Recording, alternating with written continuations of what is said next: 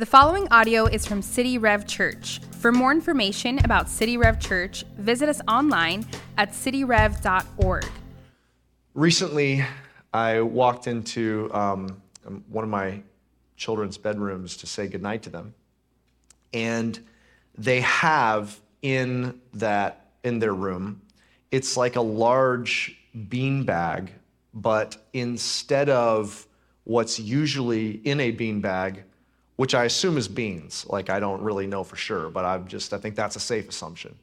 But instead of beans inside that bag, we, it's just like the, the fabric itself, and it is there for them to unzip, and then the kids can put their stuffed animals and store their stuffed animals in this bean bag, and then it turns into a soft, fluffy piece of furniture, which I think might be one of the greatest inventions like since the smartphone. I mean, that is like amazing, okay? Because stuffed animals were starting to overtake our house. And so we needed a solution. So this is a nice solution for storage and also practical.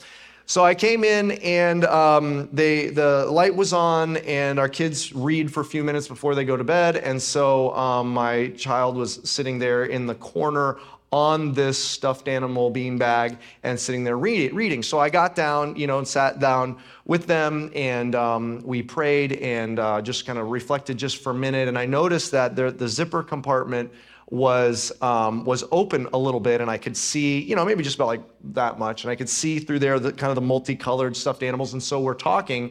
They're sitting on the beanbag, and I just zip it closed and just without thinking i started talking and immediately they like reached over and they unzipped it again like with urgency. And i said uh, what do you want that open? And they look at me like yeah. And i said why? And they said well how are they going to breathe if you zipper that closed? I'm like we're operating with a different understanding about stuffed animals here okay? If they are needing to breathe, how do they feel about living in a bag? Okay, can we? You're sitting on them. I mean, for the record, okay, I got multiple questions here. Um, but we have just a different understanding about stuffed animals, okay? And there, there's a, a difference, and one of the differences between a child and, a, and an adult is they operate like stuffed animals are real. Another example of this also recently transpired for some reason, one of my childhood stuffed animals has somehow made it survived, okay, and made it into my house, which I don't know how this happened. It migrated maybe from my parents' attic. It's in my house, and it's this little, like, it's this big, it's a walrus that I think I bought with my allowance at SeaWorld on a field trip, okay? And I remember I named him Waldo and so when my, my kids somehow we like appeared in my house and my kids were like, um, what is this? I'm like, well, it was something in my head when I was a kid. It's Waldo. And um, my kids recently, like I come into my room and I keep finding Waldo on my bed. And I'm asking them about it, and they're both like very, like, they feel very deeply about this. They're like, Waldo is sad that you're not sleeping with him. And I said, oh, okay, we'll leave him there, okay? And then when they leave, I'm like, you know, trying to like hide him somewhere, okay? We operate on different fundamental premises about they operate like stuffed animals are real, okay? And the difference is now there are sometimes they are not operating like certain things are real, like certain laws of gravity, you know, like they might jump out of a tree when I would not because they're not really understanding how real gravity is or maybe they want to see my phone and they're not handling it like it is really expensive, okay? Like there are differences that we have. And, and here's going from immaturity to maturity is the concept of knowing what is actually real and acting like it's real. That's the idea. I would say that's the difference between children and adults, but that's not always the case. Going from immaturity to maturity is acting like the things that are actually real are actually real. And the same is true when it comes to spiritual maturity, biblical maturity, maturing in your Christian faith. It's less about, I, I think, maturing in our faith is less about learning new pieces of information and more about living out the reality of the basic information. Not that there's not new information that can be learned and should be learned, but it goes back to just the gospel. Sometimes we say around here the gospel, meaning the good news about what Jesus accomplished so that we could be saved. The gospel is not just the ABCs that we're like, hey, got it, let me move on. The gospel, as one pastor put it, is the A to Z. And so maturing in our faith is not moving on from the gospel and learning a bunch of other information. Maturing in following Jesus is living like the gospel is actually real more and more deeply. And there's a particular passage that Jesus he he prays he's praying it's a prayer of Jesus and it's a significant moment and I want you to see that the outflow of the gospel is something that is probably not what we would immediately associate as like a core fundamental outflow of the gospel. Um, but I want you to see this because it was important to Jesus, so it's got to be important to us. I want you to go with me to John chapter 17. If you have a Bible or a Bible app, go with me to John chapter 17. And as you're turning there, let me just tell you the significance of this particular text. Back in John 13, they're at the Last Supper. Jesus is washing their feet. Judas leaves and goes out into the night to betray Jesus. And then in John 14, Jesus starts his final major teaching to the disciples and it ends in John 17 with a prayer of Jesus. This whole chapter is Jesus lifting his eyes up to heaven and praying. And then right after that, they go to Gethsemane, where Jesus is arrested. It's a Thursday night, tried, and then crucified on Friday. And so this is his final recorded prayer that they hear right before he walks through his uh, arrest and, um, and betrayal and execution. And so this is significant. And we're going to just jump to the very end of the prayer, and he recaps many of the themes of the entire prayer. So let's pick it up, John 17, and we're going to look at verse 20. Jesus' words to God the Father I do not ask for these only but also for those who will believe in me through their word. Just let me just read that verse one more time. We're going to pause just with this first uh, verse and get our bearings. I do not ask for these only, but also for those who will believe in me through their word. Jesus is about to ask for something. This is God the Son asking God the Father for something for another group of people. Who is it? He says, Those who believe in me. Now, let's not just skip over that. Let's actually define what does he mean, believe in me? Like, those who are they're rooting for jesus you know they believe in him you know they're supporters they're fans they they like jesus what does he specifically mean because that idea of believing in jesus is a major theme through this book and actually earlier in his prayer, he's actually talked about that in a little more detail. So, what does he mean just by those who believe in me? That's not a throwaway line, that's very rich and dense. If we went back to the very beginning of his prayer in verse 3, this is what he says And this is eternal life. Well, that's a big statement. And this is eternal life, that they know you. He's talking to God the Father. This is a prayer. That they know you, the only true God, and Jesus Christ, referring to himself, Jesus the Christ, the Messiah, and Jesus Christ, whom you have sent. Here's what he says He says, you, Salvation, one of the several different ways he describes being saved, getting to heaven finding eternal life He says to the Father, that they would know you, that they would know who you are. You are the one true God, there is no other. That they would know you, the one who sent God the Son, Jesus, the Christ, the Messiah. See, what he's saying here is he's not just saying that they would believe in a God. Now, hang in here with me for a second. The Bible, it, it doesn't say that to be saved is to just believe that there is a God. That's not just those who are theists get to heaven. No, it's what Jesus says this is eternal life that they would know you, God. I think probably in our culture where we feel the most comfortable is where we would say, hey, um, look, I believe there's a God. I have what I think is true about God. You have what you feel like is true about God. And that, that's the safest. So you think what you want about God. I think what I want to believe about God. And we're all good. You're good. I'm good.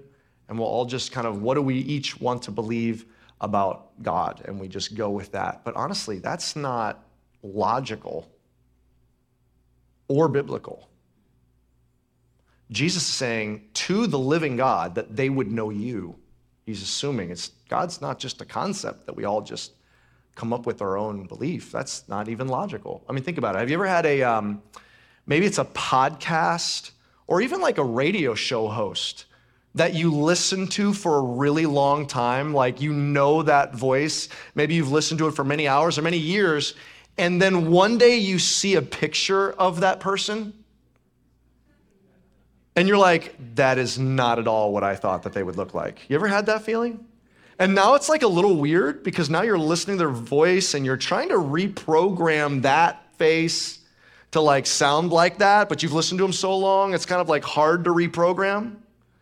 But it would be insane to be like, no, that's not right. No, how I had it in my head, that is right. That's not it. That's not them. Like that's just that's literal that's insanity. That's just denying reality. I have if, if they're they're a real person, like you're a real person, like I'm a real person, and if I'm saying that God is a real being, I don't get to define who God is any more than I get to define who you are or your child is or your spouses. They are a real person, they are who they are. God is who he is. It is illogical to say, well, I feel like he's this way. That's just as absurd as me saying, well, I feel like you're blue, you know? I feel like you're purple. Like, that's not for me to say. Uh, who, who am I to say that? I can't define an existing being. There is a reality. And maybe because God is so transcendent and invisible, maybe we feel like it's okay to each one come up with their own theory as if it's a philosophical concept. But what Jesus is doing is he's disrupting that by talking to God, the being, say that they might know you. You are a being, you exist. It's not logical to come up with our own thoughts about God, and it's not biblical. God is who He is. And honestly, the most logical, and I would argue the, the the position that reflects the most humility is to just say, God, you are real. Who have you revealed yourself to be? And I will accept that and reprogram my thinking around who you have said that you are. And here's the incredible thing who he has revealed that he is is so much ex- more exceedingly better than anything you or I could concoct in our own brains. Who is he? Well, what did he say back in John chapter 3? Famous words, John 3 16 and 17. This is who God the Father is. For God so loved the world that he gave his only Son, that whoever believes in him should not perish but have eternal life. For God did not send his Son into the world to condemn the world, but in order that the world might be saved through him. Who is God? God is, is almighty, is the creator that looks down on his creation and so desperately loves them, but sees that they're so desperately lost. That is the greatest act of generosity imaginable. He gives God the Son, his own Son, he sends to earth to save us. And he makes it emphatically clear Jesus didn't come to give a bunch of teachings to condemn us. He didn't come to say, Look how bad you're living, shape up. He came to, to he did teach, but he came to save, he came to die. He died on the cross and rose again on the third day so that we wouldn't die and we could live forever in eternity. That's who God is. He's that kind of God. And so, what Jesus says is he's, he's praying and he says, For those who believe in you and believe that you sent me, for those who believe in the gospel.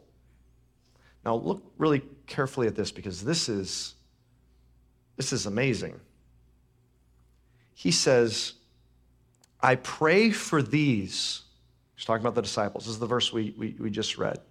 Verse 20 I'm praying for these, but not only these here, not only these disciples that are here with me in the upper room that I just passed the bread to and poured out the wine for, who I just washed their feet. I'm not just praying for these disciples, but listen to this. But all who will believe by their word all who will one day hear their testimony and their witness and will believe that God is a God who loves the world and saved, uh, saved the world and offers salvation to the world through his only Son.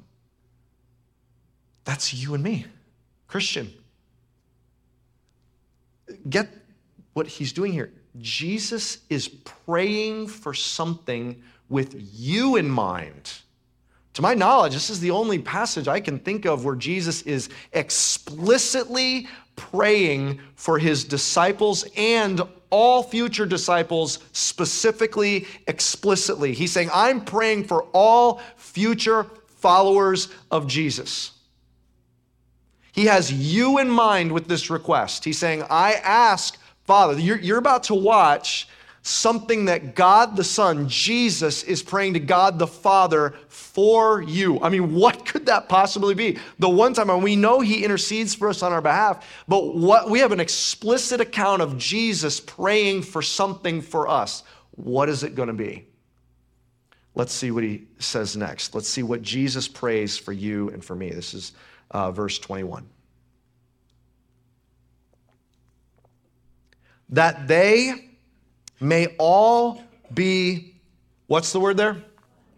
One. That they all, that they may all be one, just as you, Father, are in me and I in you, that they also may be in us, so that the world may believe that you have sent me. The glory that you have given me, I have given to them, that they may be one, even as we are one. Here's what he asked. This is what Jesus requests for you explicitly for future Christians that we be unified. That together we would be one. Man, that's not necessarily what I would have first thought he might pray for. But nice if could you just pray for like easy times been nice if Jesus like one thing comfort. But pretty much promised that's not going to be the case. Could you just could you pray like Jesus in this one prayer? Could you pray for, for success and, and wealth? There's no promise of that. Jesus, could you pray for like just protection of our bodies and good health? No promise of that. How about, I mean, Jesus, I mean, at least pray that your church is built up and just at least pray that we would all bear fruit for your kingdom.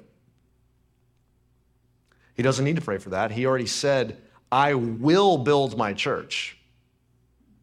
And actually, earlier in this same uh, speech, before he prayed to the disciples in John 15, he said that we're like vines, and the vine dresser who is, uh, we're like branches from the vine, excuse me, and the vine dresser, the one who tends to the vine, is God the Father, and he's the one that's going to see to it that we bear fruit. I mean, he already said that that's in the Father's hands. So, what's on Jesus' mind here, what he's praying for, is that believers would be unified. It's good prayer because that's not easy. Well, how unified are you talking, Jesus? I mean, we can be like, you know, hey, what's up? All right, we're good. You know, like like that kind of unified. Like how how unified are you are you meaning here? Listen to this. This is crazy. He says it in twice, twice in two verses. That they may be unified. He's praying this to God, to the Father. He says, God the Son says to God the Father that they may be unified as we are unified, Father. I mean, what does that mean? He's saying that we're to be one in the same way the Trinity is, is one. We talked about this a few weeks ago. What is Trinity? Trinity is a word that for, the, for generations the church has used to describe a concept written in the Bible cover to cover essentially there's what the trinity teaches is there's one god there's only one god and that one god is eternally existent in three persons. They're all equally god. And we that's one of the most beautiful but also most mysterious parts of the, the nature of God, and it doesn't, uh, it doesn't bother us because we think, okay, well, why would I not be? I mean, I shouldn't be surprised that the nature of God can't fit into my little brain. I mean, if everything about God could fit into my little brain, then suspiciously it kind of sounds like some other little brain came up with it. But if it's something that's beyond my capacity to fully grasp, that actually rings true when we're talking about the nature of God and how God's revealed who He is, is there's one God, but eternally existent in three persons God the Father, the Son, and the Holy Spirit. And but yet they're one God. And so then we read this, and Jesus is like, man, that my people, my all the future disciples would be one as we are one, God the Son says to God the Father.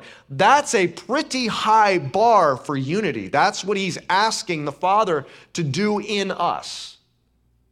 That's pretty intense.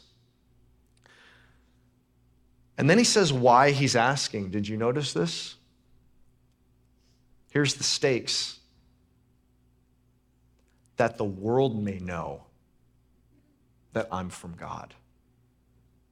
If my people are unified, Jesus is saying, if my people are unified, then the world will know that their message that I was sent from the Father, Jesus says, is true. Their unity is evidence of that.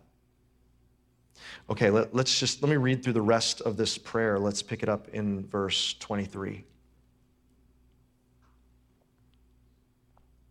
I in them, and you in me, that they may become perfectly one, so that the world may know that you sent me and loved them even as you loved me. Father, I desire that they also, whom you have given me, may be with me where I am going to see my glory that you have given me, because you loved me before the foundation of the world. O righteous Father, even though the world does not know you, I know you and these know that you have sent me. I made known to them your name, and I will continue to make, to make it known that the love with which you have loved me may be in them and I in them. It's the end of his prayer. That's interesting. Now, just back up with me for a second.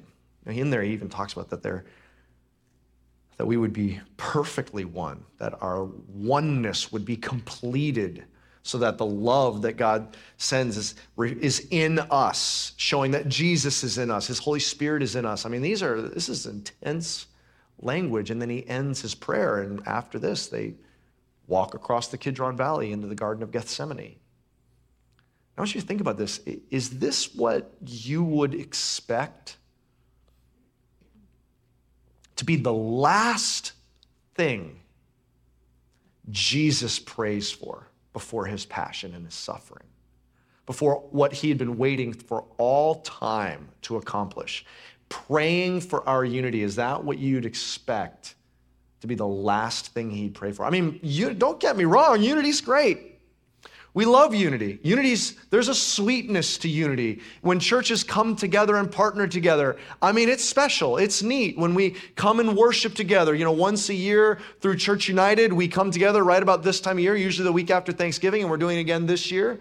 Um, uh, I think it's November 30th. We're coming together and we're going to all worship together. The churches of South Florida come together and worship. That's great. That's special. We look like, wow, they're from a different church. They're from a different church. And it's a reminder we all worship Jesus. I mean, that's special. I mean, unity's okay. I mean, it's great. We like it. I mean, when it happens, it's good. It's hard to do sometimes. I mean, there's there's difficulty. I mean, there's difficulty behind unity. I mean, that means that we all have to protect each other behind each other's back. That means we have to forgive each other when we are wounded by each other.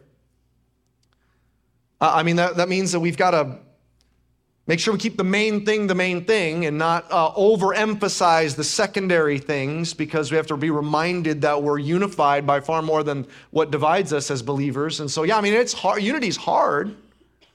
But man, yeah, it's special. But, you know, it, it's more than just something that's neat, isn't it?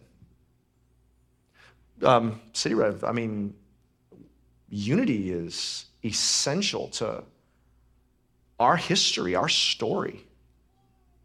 Without other churches believing that reality of unity, we wouldn't be here, City Rev. In fact, this past weekend, we did a service project as a reminder and a reflection of that. We partnered with a church in Cooper City called Christ the Rock Community Church a church that's very special to our history. Pastor Daryl is a, is a dear friend uh, of mine, and, uh, but it goes even deeper than just our friendship.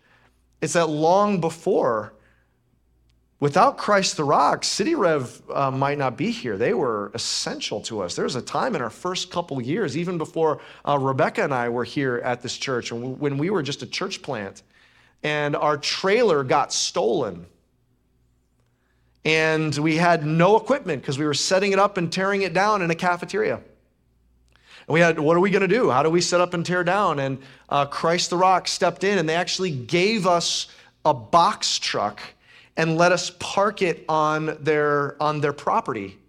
And so we would set up in a cafeteria, and our setup and teardown volunteers would drive over to Christ the Rock on Sunday morning, get in a box truck, and drive a, a, big white box truck across town with all of City Rev's equipment in it, but the faded words Christ the Rock on the side. Because it's all really one church, isn't it? And then we, we uh, would set up and tear down and pack it back in the truck, take it back to Christ the Rock, park it there for safety. And it was that, that church that invested in us in a time of need. In fact, in those early years, I remember it was uh, late in December, and I got a phone call from one of their pastors, a friend of mine, Pastor Will, and he, he calls me up. And, and I remember we were going through ch- uh, challenging times at that time. And he called, he called me up and said, Hey, um, our, our financial year is, matches the calendar year, so we're coming to the end of our, our calendar year, and um, we have money left over in our outreach budget and uh, so we wanted to, we don't want to hold that back. We want to give that out. So would it be okay if Christ the Rock sent over to City Rev $20,000? I said, I think we could make it an exception for you. we, would be, I mean, if that helps you out, I mean, that's what, if you just, for the sake of your outreach budget.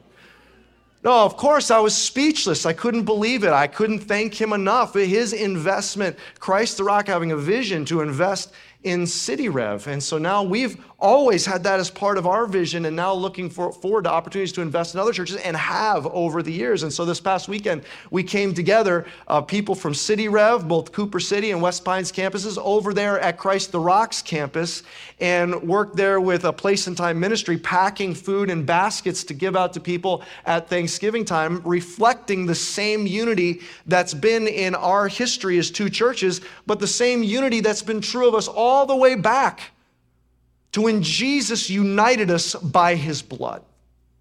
That is what is true of us as brothers and sisters. I mean, think about it, church. I mean, unity is not just neat, unity is part of our story. Unity is, is critical for our mission. What's the vision that God has, has put on our heart as a church? Is that we want to see South Florida transformed by the gospel. But we've, we've always known we're not going to do that as one church. We're, we're not going to reveal Jesus so that the city is revolutionized just as one church. It's part of the church of South Florida. I mean, think about it. As a local church, we cannot achieve our vision, church, without being a part of a whole South Florida church. I mean, Unity is essential to our mission. Unity is beautiful, it's special. Unity is part of our story. Unity is essential to our, our, our mission. But listen, church, unity is central to the gospel. The story of the gospel flows right from that. We were far from God. We who are far away from God get brought in by the power of the gospel. We have none of us have any business being followers of Jesus. We have no business being children of God. The Bible says we are enemies of God because of our sin. But he loved us and brought us into his family, adopted in by the work of Jesus Christ. We who are enemies get adopted as sons and daughters. That is how powerful the work of reconciliation is between us and God. And we're told that we have a ministry now of reconciliation. Shouldn't unity be a fundamental marker of us who are following Jesus because we've been unified to God? I mean, it's central to the gospel. I mean, I wonder if, as we think about unity, I, wonder if we have the same urgency I mean, yes, unity is difficult. It's hard to get along. It's hard to love unlovable people. It's hard to, to find greater unifying, uh, unifying ideals when there's so many things that divide us, when we're surrounded in a world that is so divisive and fractured. Yes, unity is difficult, but I wonder if we have the same urgency that Jesus did for unity. Because he prayed that prayer and went into the darkness across the Kidron Valley and went into an, an, olive grove, a garden, where they crush olives. And he prays in agony by himself alone and waiting until they hear a clamoring as his, his own disciples are now falling asleep on the job and they see a clamoring coming down into the darkness from Jerusalem, walking down and following their trail in the Kidron Valley, and they see that they're torches and they're carrying weapons and probably some armor. And to their dread, as they kind of wake themselves up, they're coming right for them, and leading the way is Judas. Someone who'd walked with him for years, and he walks up and, of all terrible ironies, kisses him on the cheek finalizing the betrayal. And they arrest Jesus, and all his friends abandon him and deny him. And they march him through a false trial, leveraging these, these false accusations against him. They're just not true. And they smack him and they punch him. And then they t- take him over to the Roman governor. And then the Roman governor passes him over to the, the, the Jewish king of that region, Herod, who mocks him further and then gives him back to this Roman governor who's absolutely spineless and won't stand up for justice, but instead brings him before a mob that's been stirred up.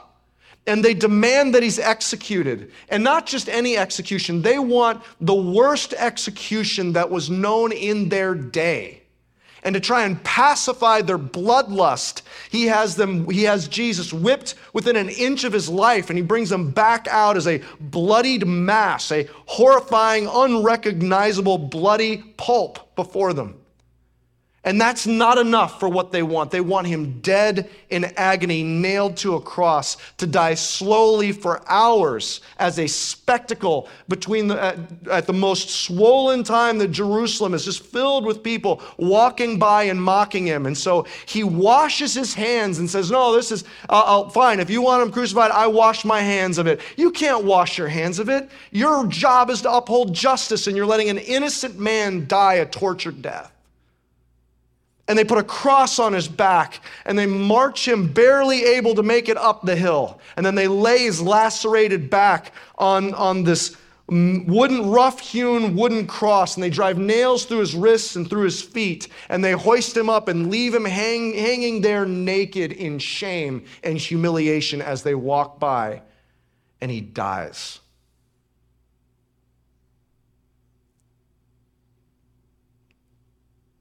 And the last thing he prayed for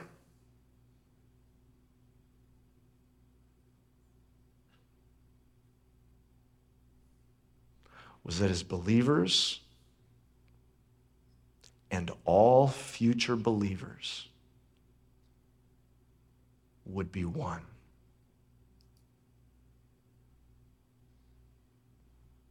I don't know about you, but I don't want our generation of Christians to not live up to our Savior's request of the Father. I want to be a part of a generation that we see the miracle of unity happen among believers as a reflection of the miracle of the gospel. Christian, here's what spiritual maturity is. So we live like the gospel is actually real. What do I mean by that? Christian, prioritize your passion like the gospel is real.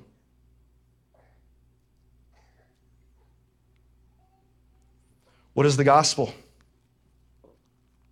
Romans 1:16 For I am not ashamed of the gospel for it is the power of God for salvation to everyone who believes. The gospel is the power of God. There is nothing else that can save. Nothing. The gospel is it. There's no other economic, political, philosophical, medical ideology that can save. There is one message that can save it is the gospel. Make the gospel of first importance in your life not some other, even other biblical doctrine. There are other things that are important to the Bible, but the Bible itself says this is what's of first importance the gospel. So if you have one passion that you, if, if you had the power to convince your neighbors, your friends, your family, the people that'll be around your Thanksgiving table, if you could have the power to convince the people in your life of one passion, please make it the gospel. It is the only truth that is the power to save. Everything else falls short and falls secondary. May your life be a beacon for one truth, the gospel. May everything else fall away. May all other hopes, all other expectations fall away surrounding the one truth you've been released into the world to carry. Let it be the gospel.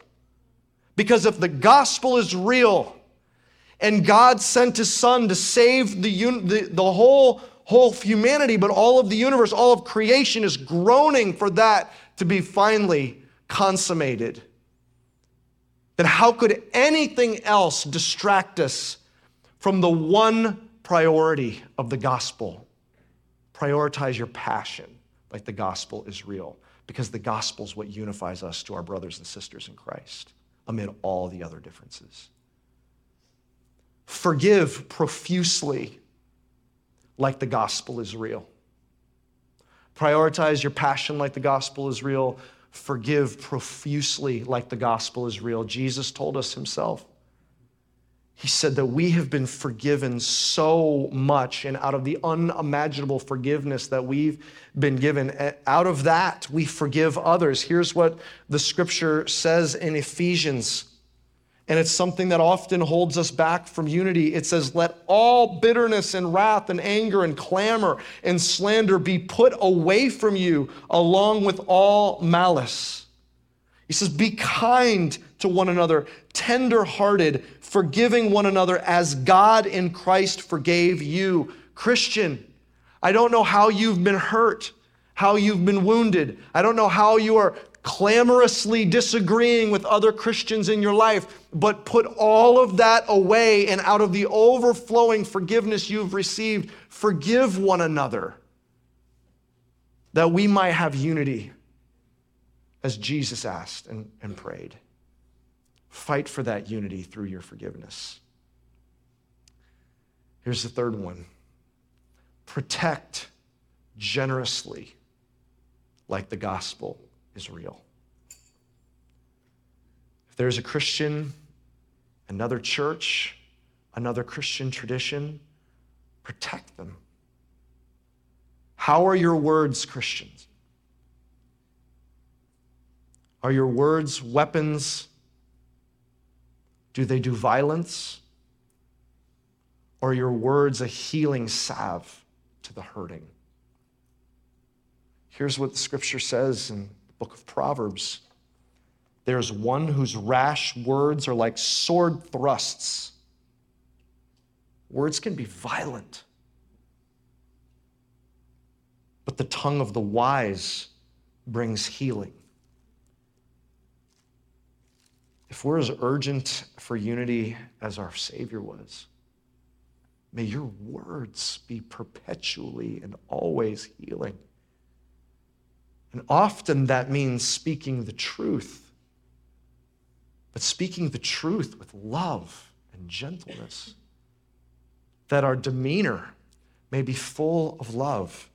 May we prioritize um, our passion like the gospel is real. May we forgive profusely like the gospel is real. May we protect generously like the gospel is real, all in answer to the Lord's request of the Father. Because here's what he said around the table, right after Judas walked out of the room, what Jesus said was this By this, all people will know that you are my disciples if you have love for one another. The marker for the work of a disciple, a true group of disciples, is they love each other well. I mean, if the world sees angry, divided, fearful, stressed, anxious people, they say, well, that's just like me. But if they find a people and they're like, wow, look at the, the love, the joy and the peace. I mean, look how patient they are with each other. Look at there's just that person is just overwhelming with kindness. I mean, to each other, but even to their enemies, they're kind. They're just good, faithful, consistent people. They're always gentle. I mean, they, they're fervent in what they believe and they stand for what they believe, but it's always with gentleness and respect that they communicate it. They never just lose their self control and fly off and get angry. And no, they're just, what's in them that's producing just such a beautiful display of love for one another and unity for each other? May our words and our demeanor and our lives reflect the unity that the gospel has purchased for us and reflect the reconciliation that the gospel worked between us and the Father, us and God. I want to end with this. Maybe you're here and the best first step for you is to enter into that relationship with God. God is not something that we just make up. He's a living being that's revealed who he is. And who he is is someone that loves you so much that he sent his son to die. And his son, Jesus Christ, our Savior, the Son of God, died on a cross. But here's the incredible news He defeated death itself, rose again, appeared to his followers. He defeated death, paid for all of our sins. And that work is offered to us to reconcile us to God. You can find forgiveness today by the work of Jesus. No matter how far you feel from God, you can find forgiveness today by the work of Jesus and be reconciled to God. And if you want to take that step, I would love to lead you in a prayer. Would you just take a moment and bow your head and close your eyes?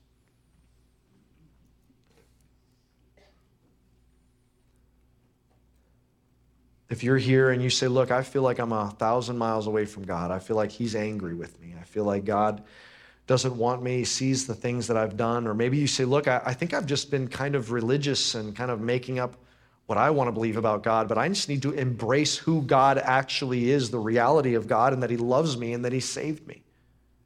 And today you want to give your life over to Jesus. And you say, Look, I'm tired of trying to run it myself. I can't, I can't do it. Imagine what a life could be when you've been reconciled to God by the work of Jesus. And the Father says, I'm making you one of my children.